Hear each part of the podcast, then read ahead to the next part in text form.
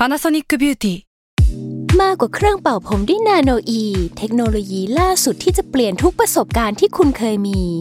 NanoE Moisture Plus เพิ่มความชุ่มชื้นให้เส้นผมหลังใช้งานมากขึ้นถึงสิบแปดเท่าพร้อมชะลอการเฟดของสีผมสำหรับคนชอบทำสีผม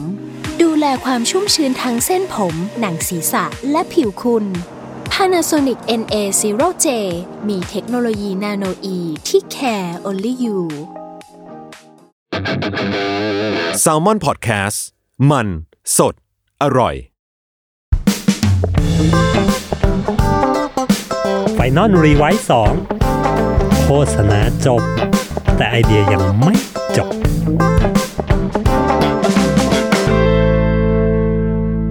ัสดีครับผมกลับมาพบกับ Final Rewrite ทู Podcast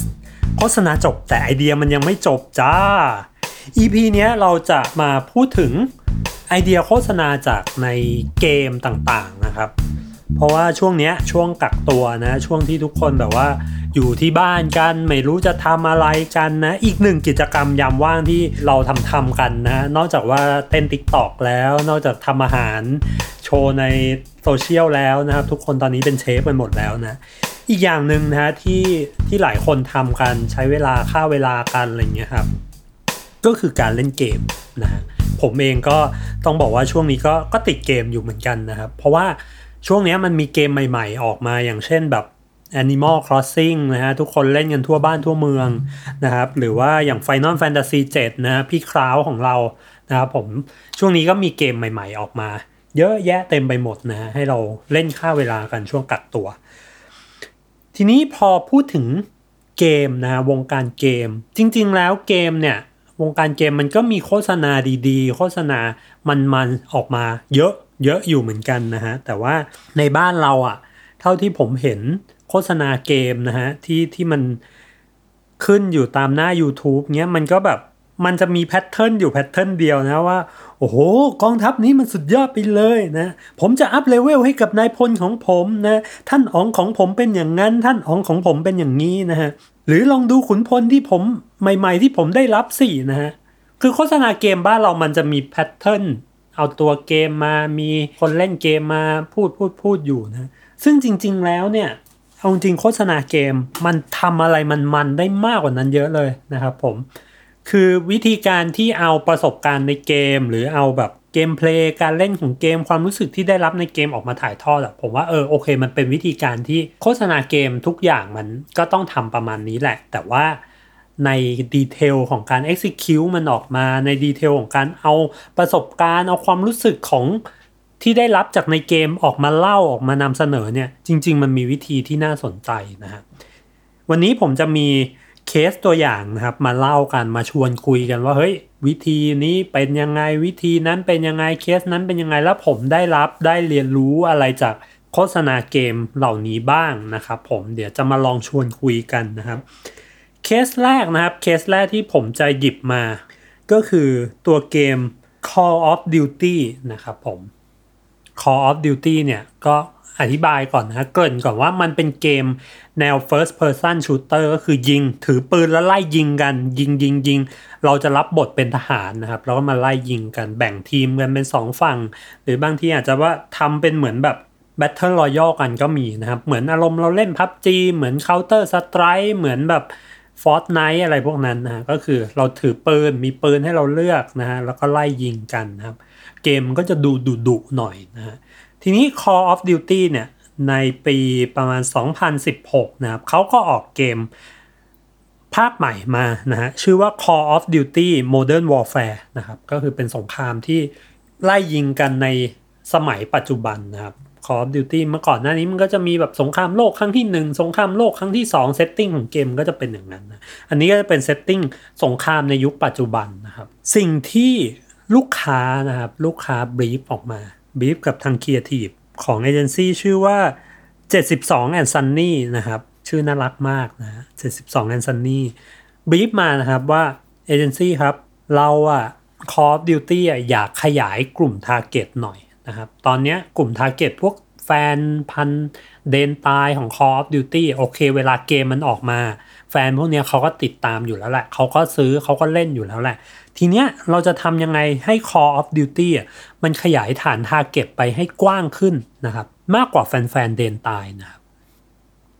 นี่ก็คือบรีฟบรีฟของลูกค้านะครับครีเอทีฟสองคนนะครับคุณเบนฮอดจินและคุณจอร์จเบรสเวทนะครับก็ได้รับบรีฟกลับมาก็กลับมานั่งคุยกันกลับมาแคร็กโจทย์กันนะผมทำเหมือนว่าผมไปนั่งอยู่ใต้โต๊ะเขาอีกแล้วนะครับผมก็คุณเบนแล้วคุณจอร์จก็ลองมาวิเคราะห์ว่าเอ้ยตัว Call of Duty ภาคใหม่เนี้ยถ้าเราจะขยายตลาดจริงตอนเนี้ย perception ของคนที่มี Call of Duty มันเป็นยังไงบ้างนะครับเกมมันเป็นยังไงบ้างนะครับเกมก็แน่นอนมันก็เป็นยิงๆนะดุๆเถื่อนๆเลือดสาดนะครับผมโอเคก็ก็เป็นแบบนี้ก็เหมือนเดิมทุกภาคมันก็จะคงความเป็นแบบนี้หมดนะตัวเกมเกมเพลย์มีอะไรแปลกใหม่ขึ้นไหมโอเคมันก็อาจจะมีพวกแบบออนไลน์มันก็อาจจะมีเอ่อ Battle Royale ที่มันตามร่วมสมัยกันมาแต่ก็คู่แข่งมันก็มีแบบนี้อยู่นะครับสรุปก็คือตัวเกมมันก็ไม่ได้มีอะไรใหม่นอกเหนือจากเซตติ้งนะระบบเกมเพลย์อะไรมันก็มันก็เหมือนเดิมนะครับลักษณะเกมลักษณะตัวละครอะไรก็ไม่ต่างจากเดิมมากนะครับทุกอย่างเหมือนเดิมแต่ว่าลูกค้าอยากขยายกลุ่ม target ไปคนกลุ่มใหม่ๆโอ้โหคุณเบนก็บอกกับจอร์จว่าเฮ้ยจอร์จบรีฟของลูกค้ามันคลาสสิกมากเลยนะทุกอย่างคงเดิมหมดแต่ว่าเราอยากได้กลุ่มลูกค้าใหม่ๆจอร์จก็ตบโต๊ะฮะใช่เบนฉันก็คิดอย่างนั้นเหมือนกันนะนอกจากตัวตัวเกมที่มันอาจจะไม่ได้มีอะไรหวือหวาที่จะพอที่จะดึงดูดกลุ่มลูกค้าใหม่ๆกลุ่มทาร์เก็ตใหม่ๆแล้วพอไปดูในตลาดเนี่ยกลุ่มเกมที่เป็น first person shooter เนี่ยฮะ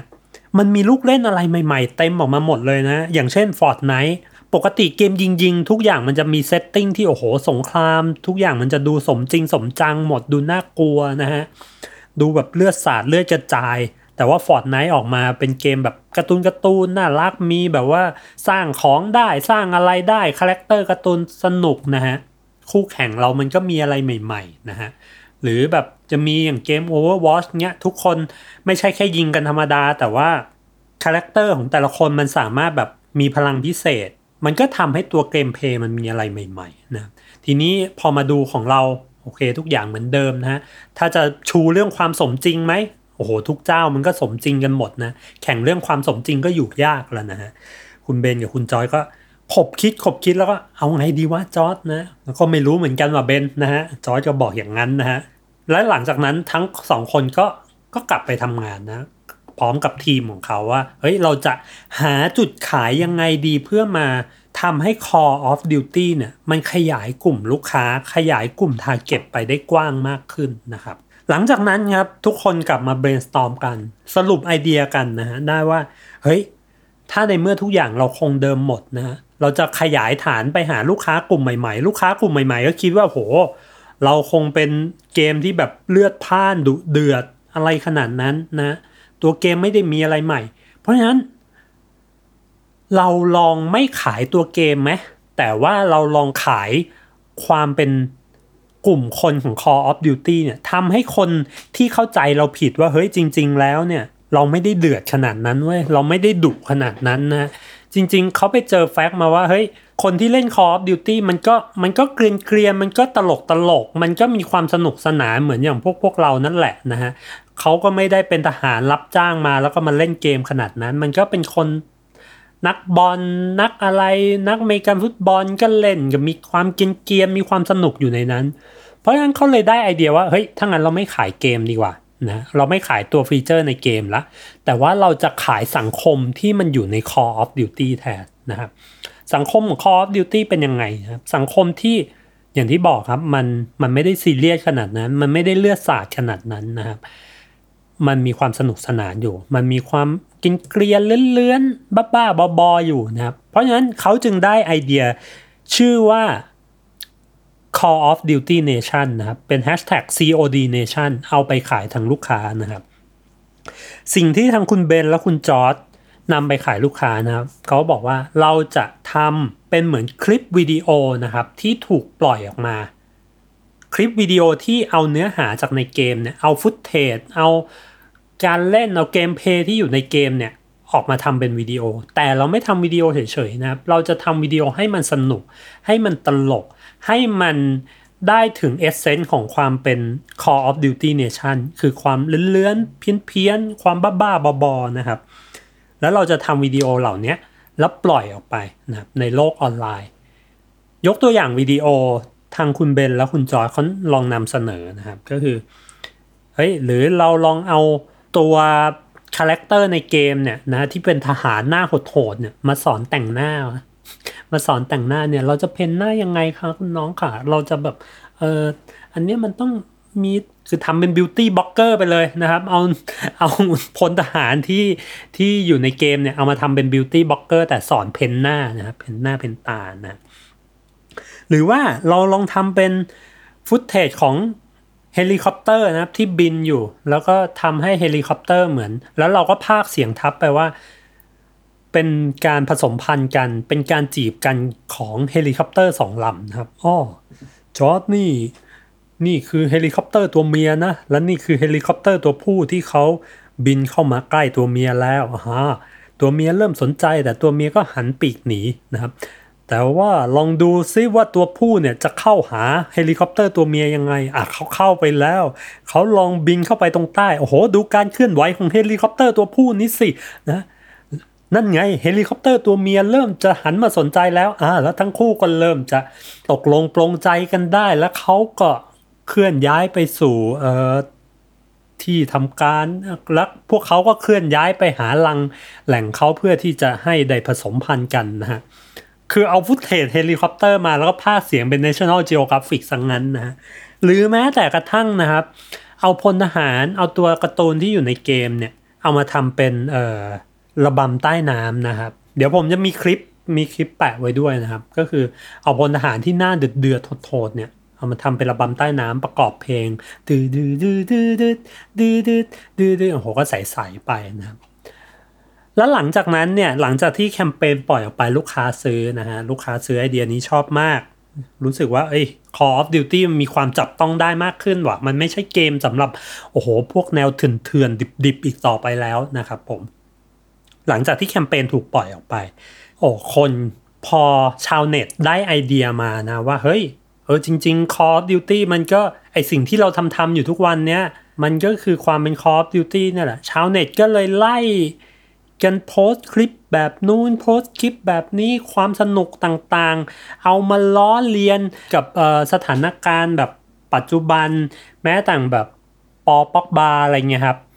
นักบอลที่เขาเล่นเกมนี้เขาก็ยิงๆไปเสร็จแล้วเขาก็พอยิงได้เขาก็เต้นท่าแดบแล้วก็แดบไปแดบมาเป็นท่าประจำตัวของเขา Call of Duty เขาทำคลิปล้อเลียนกับพวกแบบนักอเมริกันฟุตบอลหรือนักบาสหรืออะไรที่คือไปกลายเป็นว่าคลิปของ Call of Duty ภาพของ Call of Duty กลายเป็นมีมสำหรับเอาไปล้อเลียนนู่นเอาไปล้อเลียนนี่ความสนุกสนานมันเกิดขึ้นนะครับคนรู้สึกว่าเฮ้ย Call of Duty จับต้องได้มากขึ้นคนรู้สึกว่าเฮ้ย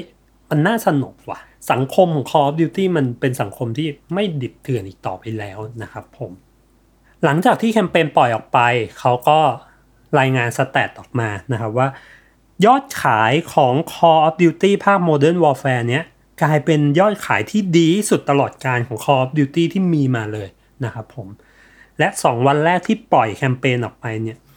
มีคลิปนะครับที่ออกมาจากแฟนๆที่เป็นแฟนเมดขึ้นมาเนี่ยนะครับไม่ว่าจะสตรีมไม่ว่าจะ YouTube เนี่ยออกมาถึง สี่หมื่นห้าพัน กว่าคลิปนะครับแปลว่าแคมเปญเนี้ยทำให้ user generate content ออกมาให้เราเองเนี่ยเพียบเลยนะครับเรียกได้ว่ายืมมือคอน sumer ให้ generate content ออกมาได้อย่างดีงามมากๆนะครับก็คือมันเหมือนกับเราให้ความสนุกเข้าไปเนาะและชาวเน็ตมันก็พร้อมที่จะสนุกอยู่แล้วนะครับเราให้ไอเดียไปก่อนนะว่าเฮ้ยมันมันสนุกแบบนี้ได้นะหลังจากนั้นโอ้โหใหญ่โตเลยครับทุกคนเล่นกันทุกคนแบบว่าล้อเลียนกันนะครับภาพลักษณ์ของ Call of Duty มันก็เปลี่ยนไปเลยนะครับจากเกมที่ดูโหดดิบเถื่อนมันกลายเป็นว่าเกมที่เฮ้ยมันสนุกนะโอเคมันอาจจะดิบกันในเกมก็จริงแต่ว่าคอมมูนิตี้ที่อยู่รอบๆเนี่ยมันมันสนุกสนานว่ะนะครับและรางวัลที่เขาไปกวาดมาก็ ได้รับรางวัลมากมายไม่ว่าจะค่า ดี เอ็น เอ ดี ก็ได้เป็นบรอนซ์ได้เป็นวูดของ ดี เอ็น เอ ดี ได้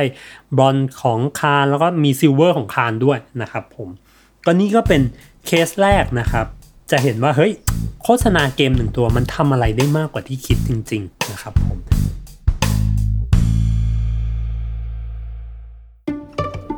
สวัสดีครับคุณผู้ฟัง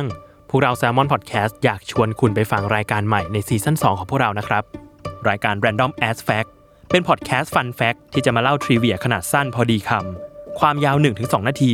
ที่เต็มไปด้วยเรื่องน่ารู้ที่ไม่รู้จะรู้ไปทำไมแต่รู้ไปก็สนุกดีครับพับลิชตอนใหม่ทุกวันหรือว่าคุณจะเก็บไปฟังรวดเดียว ห้าถึงสิบ ตอนเมื่อไหร่ที่คุณสะดวกก็ได้นะครับ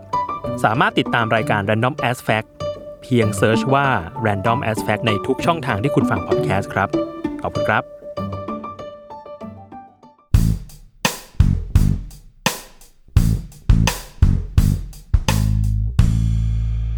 ต่อไปเป็นเคสที่สองนะครับ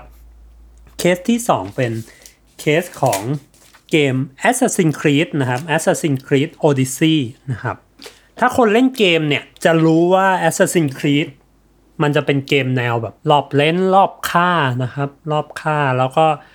มีธีมคือเหมือนเราจะย้อนเวลาไปในอดีตนะครับแล้วก็เราจะเป็นเหมือน Assassin คนนึงที่ไปเปลี่ยนแปลงอดีตอะไรเงี้ยทุกคนที่เล่นเกมนะครับทุกคนที่เคยเล่นซีรีส์ Assassin's Creed จะรู้ว่า Assassin's Creed มันออกเกมมาเยอะมากออกมันทุกปีเดี๋ยวปีนี้ออกภาคนี้เดี๋ยวปีนี้ออกอีกภาคนึงปีถัดไปออกอีกภาคนึงบางปีมันออกมาสองภาคพร้อมกันนะครับแบบเหมือนบางทีเฮ้ยเล่นภาคนี้ยังไม่จบเลยภาคใหม่มันออกมาอีกแล้วนะครับเกม Assassin's Creed เป็นเกมที่ออกมาเรื่อยๆออกมาเยอะมากนะเยอะๆๆๆๆๆมากนะเพราะฉะนั้นการโปรโมทเนี่ยมันเริ่มตันมันเริ่มตันละนะครับครีเอทีฟของแต่ละเอเจนซี่ก็ระเบิดภูเขาเผากระท่อมก็มาแล้วโปรดักชันอลังการอะไรก็มาแล้วนะครับมันเริ่มตันละแบบเออแล้วกูจะโปรโมทเอ่อเกมตัวใหม่ยังไงดีวะเกมภาคใหม่ยังไงดีวะนะครับแล้วก็ลูกค้าก็แน่นอนครับก็เฮ้ยอยากอยากโปรโมทเกมเกมภาคใหม่เนี้ยทำไงก็ได้ให้ให้มันดังนะให้คนรับรู้ถึงความสนุกสนานของเกมเพลย์ของเรานะครับก็บรีฟบรีฟผมว่าบรีฟของการโปรโมทเกมอ่ะมันน่าจะคล้ายๆกันคือมันจะไม่ได้มีเมสเสจอะไรที่ออกมาชัดเจนเหมือนเราทำคอมมูนิเคชันแบบเอ่อประกันหรือว่าโปรดักต์คอน sumer โปรดักต์ทั่วๆไปที่เราทำทำกันอยู่ทุกวันนี้นะครับผมว่าบรีฟโปรโมทเกมมันเหมือนบรีฟโปรโมทหนังคือเฮ้ยทำยังไงก็ได้ให้คอน sumer ได้รับรู้ประสบการณ์ที่อยู่ในเกมได้รับรู้ความรู้สึกที่เขาจะเขาจะได้ตอนที่เขาเล่นเกมนะครับเพราะฉะนั้นเอเจนซี่ก็เป็นโจทย์ของทางเอเจนซี่ของ ดี ดี บี Paris นะครับว่าเอาละเว้ยกูจะโปรโมทเกมนี้ยังไงนะครับในเมื่อกูเริ่มตันละนะไอเดียในการโปรโมทAssassin's Creed เนี่ยมันเริ่มตันแล้วนะฮะจะทำยังไงดีวะนะครับครีเอทีฟสองคนนะครับอันนี้คือเป็น ซี ดี ของเขานะจริงๆเขามีลูกทีมอีกเพียบแหละคุณ Alexis นะครับและคุณปีแอร์มาตอนัสนะครับคุณปีแอร์มาตอนัสและคุณ Alexis Benber นะครับ Benber นะครับครีเอทีฟสองคนจาก ดี ดี บี Paris ก็มาสมหัวกันแล้วว่าเฮ้ยปีแอร์เราเอาไงดีวะนะอเล็กซิสอเล็กซิสก็ถามขึ้นมานะปีแอร์ก็กูว่ากูก็เริ่มตันแล้วแหละนะแล้วงั้นเราแยกย้ายกลับไปคิดกันก่อนละกันเนาะอเล็กซิสนะครับทั้งสองคนก็แยกย้ายกันไปนะแต่แต่ละทีมก็ทำงานกันมาเขาก็ไปค้นพบไอเดียว่าเฮ้ยจริงๆแล้วถ้าเราโปรโมทแบบเดิมๆเนี่ยมันก็ไม่รู้จะโปรโมทยังไงแล้วเนาะทีนี้มันมันมีอินไซต์หนึ่งของคนเล่นเกมคือทุกเกมเนี่ยมันจะมีตัวละครที่เราเรียกว่า เอ็น พี ซี นะครับ เอ็น พี ซี คือตัวละครที่เราไม่สามารถบังคับได้พวกเจ้าของร้านค้าพวกชาวบ้านที่เดินอยู่ในตลาดชาวบ้านที่เดินอยู่ในเมืองหรือเป็นตัวละครที่เราเอาไว้คุยไว้ทำเควสอะไรเงี้ยครับตัวละครเหล่านี้ไม่เคยมีบทบาทอะไรมาก่อนนะแต่ตัวละครพวกนี้เป็นตัวละครที่อยู่กับเกมมาทุกตลอดนะทุกเกมต้องมี เอ็น พี ซี นะครับตัว เอ็น พี ซี อ่ะคือคนที่เฮ้ยเขาอยู่ประจำเมืองนั้นแล้วเขาเห็นความเปลี่ยนแปลงที่มันเกิดขึ้นในเกมพระเอกเดินเข้ามาพระเอกทำนู่นพระเอกทำนี่ คนที่ได้รับผลกระทบก็คือ เอ็น พี ซี นั่นแหละนะแต่เราไม่เคยสนใจ เอ็น พี ซี กันเลยว่ะนะทุกคนวิ่งชนบ้างกระทืบบ้างเอาไปขุดขโมยของเขาบ้างนะบางคนก็เปิดบ้าน เอ็น พี ซี ไปขโมยของขโมยอะไรที่อยู่ในตู้เก๊ะตู้อะไรของ เอ็น พี ซี ไปนะฮะเพราะฉะนั้นเฮ้ยมันน่าจะสนุกดีนะถ้าเราโปรโมทเกมเนี้ยนะโปรโมท Assassin's Creed Odyssey เนี่ยผ่านมุมมองของ เอ็น พี ซี นะครับคุณ Alexis และคุณ Pierre ก็ได้ไอเดียมาว่าเฮ้ยมันน่าจะดีนะแล้วมันน่าจะใหม่ดีว่าถ้าเราให้คนได้รับรู้ถึงถึงเกมถึงเกมเพลย์ถึงความสนุกถึงสิ่งที่มันเกิดขึ้น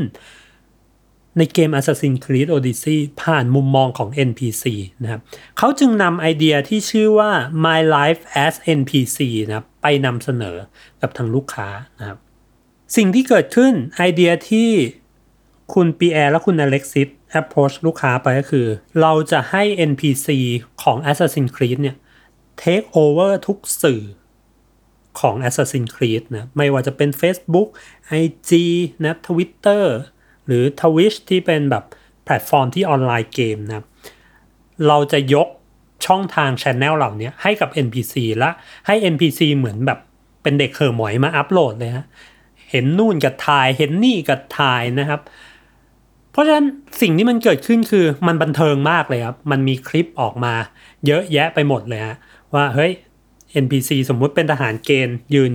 ยืนอยู่คู่กันนะอัพโหลดลงใน ไอ จี Story ของ Assassin's Creed นะเฮ้ยมึงกูมีมือถือกูโหลดแอปใหม่ว่ะนะนึกถึงภาพทหารนะครับที่มันหน้าตาเหมือนกันเลยนะใส่ชุดเกราะทหารเหมือนกันเลยนะใส่ชุดเกราะปิดหน้าแล้วหมวกเหมือนกันแล้วมันก็คุยกันสองคนนะเฮ้ยกูมีแอปใหม่ในมือถือว่ะมันเรียกว่า Face Swap นะเฮ้ยเราลองเอาหน้ามาเราลองเอาหน้าสองคนเรามาใกล้ๆกันดิแล้วให้หน้าเรามันเปลี่ยนเฮ้ยหน้ามันเปลี่ยนจริงด้วยว่ะแต่หน้าไม่เปลี่ยนเลยนะจริงๆหน้ามันก็เหมือนกันทั้งคู่เลยนะเฮ้ยดูดิหน้าของเราเปลี่ยนเฮ้ยแต่กูว่านั้นมันมันยังคงเป็นปากของมึงนะอันนี้เป็นหน้าของกูเป็นตาของกูนะหรือเป็น เอ็น พี ซี ที่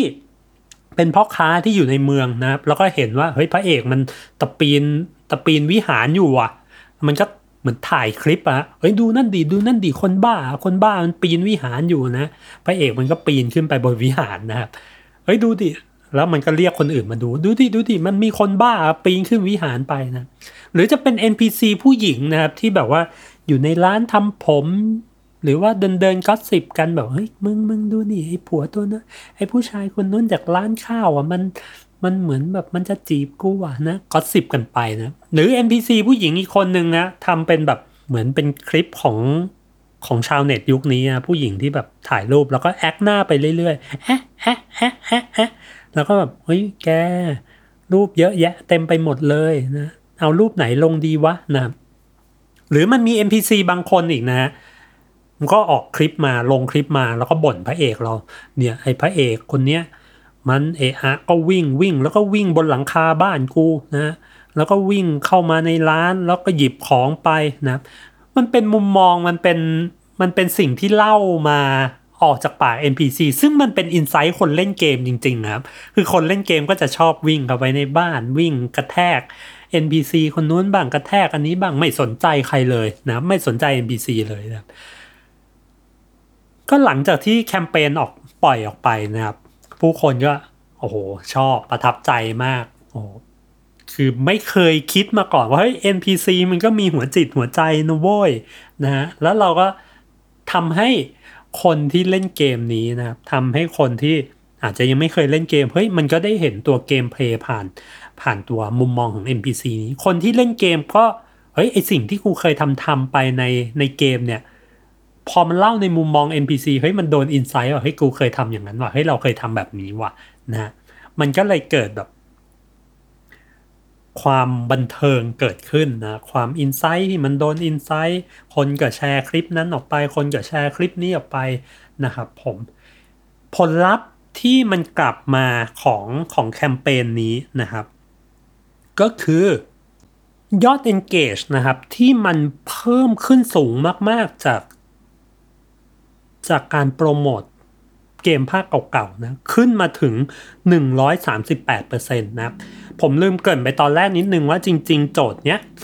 ลูกค้าเองนอกจากบอกว่าเฮ้ยโปรโมทเกมมันใหม่ให้หน่อย เค พี ไอ อย่างหนึ่งของเขาคือเฮ้ยอยากให้คนมันมา engage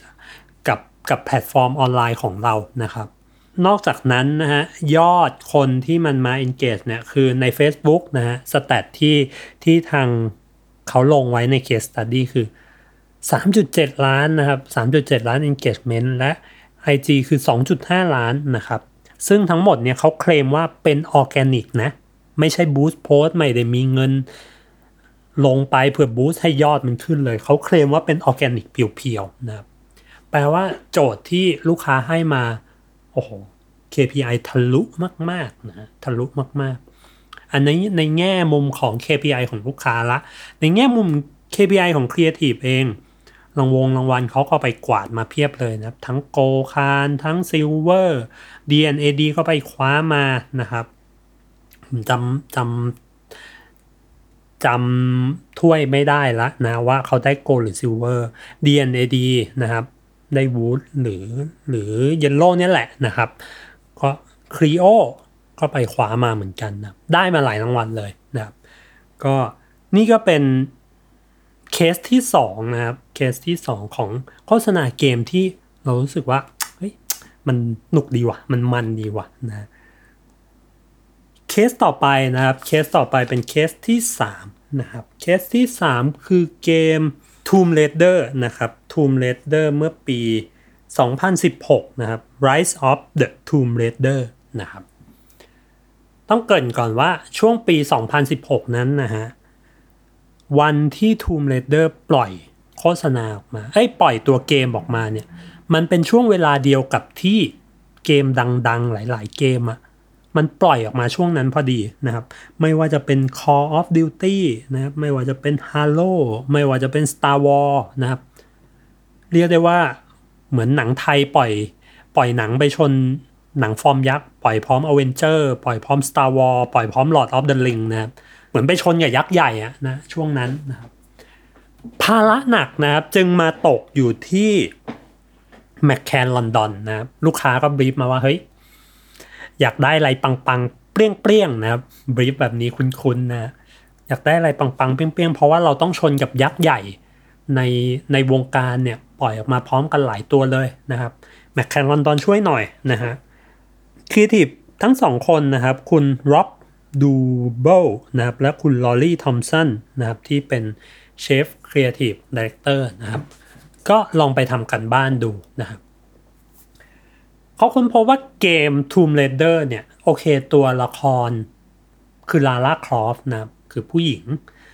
แต่ว่าในตัวเนื้อหาของเกมแล้วเนี่ยมันมีความทัฟมันมีความถึกมันมีความตะลุยมันไม่ใช่เกมแบบ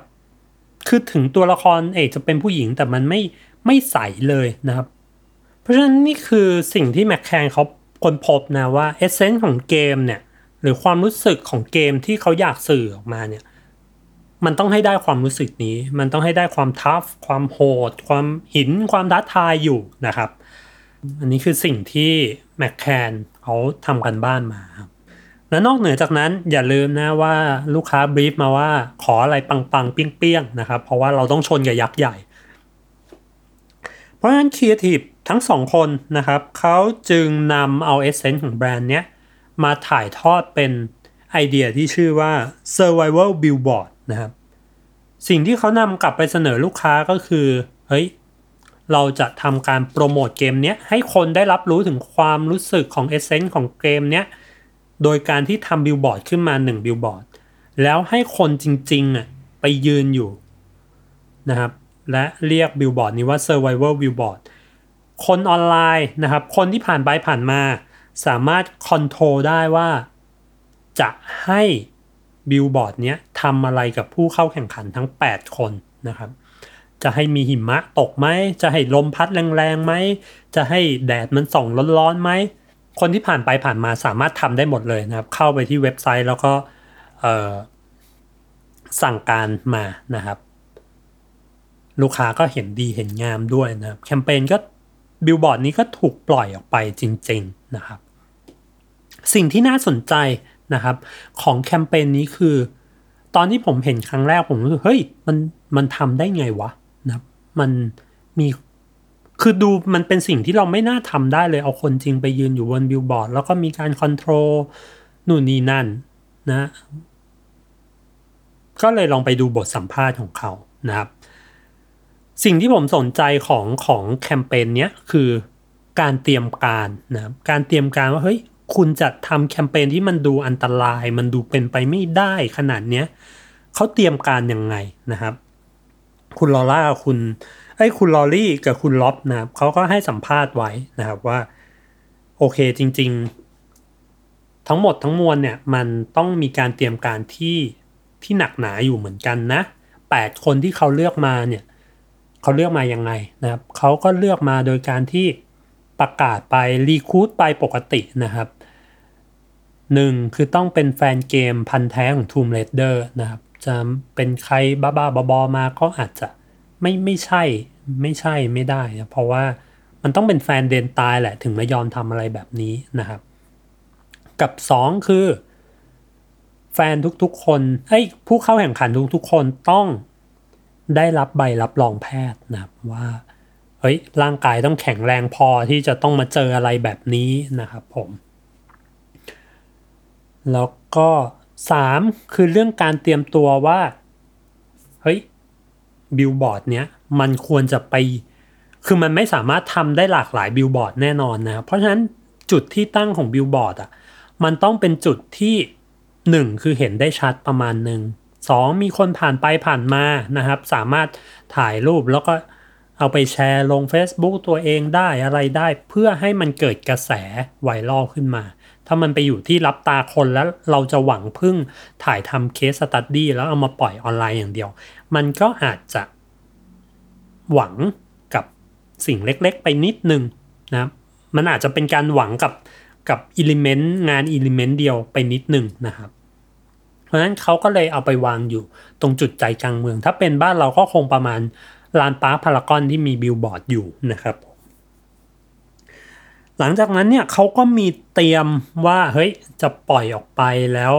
จะมีการไลฟ์สตรีมยังไงจะมีการทำข่าว พี อาร์ ยังไงทุกอย่างมีการเตรียมตัวไว้หมดมีการเตรียมตัวว่าเฮ้ยต้องมีหมอคอยสแตนด์บายอยู่ตรงบิลบอร์ดนั้นตลอดเวลานะเพราะว่าถ้ามันเกิดเหตุฉุกเฉินอะไรขึ้นเนี่ยมันมันอันตรายนะครับเขาไม่สามารถที่จะรับผิดชอบชีวิตคนได้ขนาดนั้นนะครับมีการเตรียมทำโคกับทนายมีการโคกับหลายภาคส่วนเพื่อที่จะแบบเฮ้ยสิ่งที่ทำผิดกฎหมายไหมหรือว่าอะไรที่มันล้ำเส้นเกินไปหรืออะไรที่มันเอ่อเริ่มจะอันตรายเริ่มจะผิดละนะครับเขาก็มีการโคกับหลายภาคส่วนนะครับหลังจากแคมเปญปล่อยออกไปครับบิลบอร์ดเนี้ยถูกปล่อยไปยี่สิบสองชั่วโมงมีการไลฟ์ยี่สิบสองชั่วโมงครับคนที่อยู่บนบิลบอร์ดแปดคนก็ถูกทดสอบโดยแบบทดสอบที่จากชาวเน็ตนะครับว่าเฮ้ยอยากให้เกิดอะไรขึ้นนะครับหิมะลงมาฝนตกลงมาแดดส่องลงมานะครับผู้เข้าแข่งขันก็เริ่มยอมแพ้ไปทีละคนทีละคนทีละคนทีละคนจนเหลือหนึ่งคนสุดท้ายนะครับสุดท้ายผู้ชนะก็จะได้ไปทริปที่เหมือนเป็นทริป Survival ประมาณหนึ่งนะเป็นทริปที่ได้รับการอินสไปร์มาจาก Tomb Raider นะครับนอกเหนือจากสิ่งที่มันเกิดขึ้นกับตัวผู้ชนะแล้วเนี่ยครับแคมเปญพอปล่อยไปปุ๊บคนในโลกออนไลน์ก็มีการพูดถึงนะมีการแชร์มีการทวีตต่อกันมีการอะไรต่อกันมากมายนะครับเพราะว่าสิ่งที่เราเห็นนะอย่างที่บอกคือมันเราไม่สามารถละสายตาได้มันมันมีความแปลกประหลาดมันมีความอันตรายมันมีความแบบคือมันเป็นชิ้นงานที่เราไม่สามารถมองผ่านมันได้นะครับตัว Tomb Raider ก็ลูกค้าก็ได้งานอย่างที่คาดหวังจริงคือเฮ้ยมันต้องปังๆเปี้ยงๆนะครับเพราะฉะนั้นมันปังจริงมันเปรี้ยงจริงนะครับแล้วก็นอกเหนือจากผลลัพธ์ด้านเอ่อการขายของแล้วนะครับผลลัพธ์ในแง่มุมของอวอร์ดเนี่ยก็แคมเปญนี้ก็สักเซสมากนะไปคว้ากลางปีมาที่งานนิวยอร์กเฟสนะครับ Yellow Pencil ที่เปรียบได้เหมือนโกของเวที ดี แอนด์ เอ ดี นะครับหรือโกคิโอโกคานนะครับก็เรียกได้ว่าไปกวาดรางวัลใหญ่ๆมา ทุกเวทีเช่นกันนะครับของงานนี้ผมว่าอย่างงานนี้ส่วนตัวรู้สึกว่าสิ่งที่ทำให้มันซักเซสขนาดเนี้ยเพราะแฟกเตอร์ที่เรารู้สึกว่าเฮ้ยมึงโปรดักชันงานแบบนี้ได้ยังไงวะคือมันต้องดิวอย่างที่บอกมันงานครีเอทีฟสมัยเนี้ยมันไม่ใช่เป็นการบอกเมสเสจแล้วก็สื่อสารแค่ตรงไปตรงมาอย่างเดียวละถ้าเราทำให้คอน sumer ได้รับ experience ที่ที่มันรู้สึกได้จริงๆอ่ะมันจะเวิร์กมากๆนะและการที่คอน sumer งานที่มันจะทำให้ได้ความรู้สึกแบบนั้นได้เนี่ยแน่นอนว่ามันยากนะแล้วมันต้องไม่ใช่แค่การดีลแบบแค่เราอีเวนต์โปรดักชันเฮาส์ละมันต้องดีลหมอดีลทนายดีลอะไรเพื่อให้สิ่งที่มันเกิดขึ้นมันครอบคลุมทุกสิ่งทุกอย่างมีความครอบคลุมรอบด้านนะครับเพราะฉะนั้นความรู้เรื่องเรื่องกฎหมงกฎหมายความรู้เรื่องการแพทย์ความรู้เรื่องวิทยาศาสตร์ผมว่ามันเริ่มเป็นสิ่งจำเป็นสำหรับการทำโฆษณาในในยุคนี้นี้แล้วเหมือนกันนะครับผมก็นี่ก็เป็นทั้งสามเคสนะครับที่ผมหยิบมาชวนคุยหยิบมาเล่าให้ฟังวันนี้นะครับถ้าสรุปเป็นข้อๆที่ผมได้รับจากจากทั้งสามเคสนี้นะก็คือหนึ่งการทำโฆษณาให้กับโปรโมทเกมเนี่ยผมรู้สึกว่ามันต่างจากโฆษณาที่เป็น consumer product ทั่วไป key message อาจจะไม่ได้มีอะไรมากไม่ได้หวือหวาประเด็นพูดอาจจะไม่ได้มีอะไรแปลกใหม่มากนะครับแต่ว่าหลักๆสำคัญเลยของการโปรโมทเกมคือการดึงเอาความรู้สึกที่เกมจะให้หรือดึงเอาเกมเพลย์ดึงเอาความสนุกสนานที่อยู่ในเกมเนี่ยออกมาทำให้คนให้รู้สึกให้ได้ผมว่าโปรโมทเกมมันมีความคล้ายๆกับโปรโมทหนังนะครับก็คือดึงความน่าสนใจที่อยู่ข้างในเกมในหนังเนี่ยออกมาทำให้คนดูให้คอน sumer รู้สึกให้ได้นะครับอย่างที่สองคือการเตรียมตัวนะครับการเตรียมตัวอย่างเคสแบบ Call of Duty เอ้ยอย่างเคสของ Tomb Raider อย่างเงี้ยการเตรียมตัวสำคัญมากๆครับการดีลเราไม่ใช่แค่ดีลกับคนแค่บางกลุ่มละแต่เราต้องดีลให้คือมันต้องดีลกับหลายๆฟิลมากขึ้นนะครับหลายๆแบบทนายหมออะไรพวกนี้นะเพราะฉะนั้นการเตรียมงานการเตรียมตัวที่จะปล่อยแคมเปญเนี่ยมันการเตรียมตัวเป็นเรื่องสำคัญมากครับเพื่อให้แคมเปญยากๆมันสามารถเกิดขึ้นได้จริงๆนะครับข้อที่สามนะครับข้อที่สามที่ผมได้รับนะครับจากจากพวกนี้ก็คือ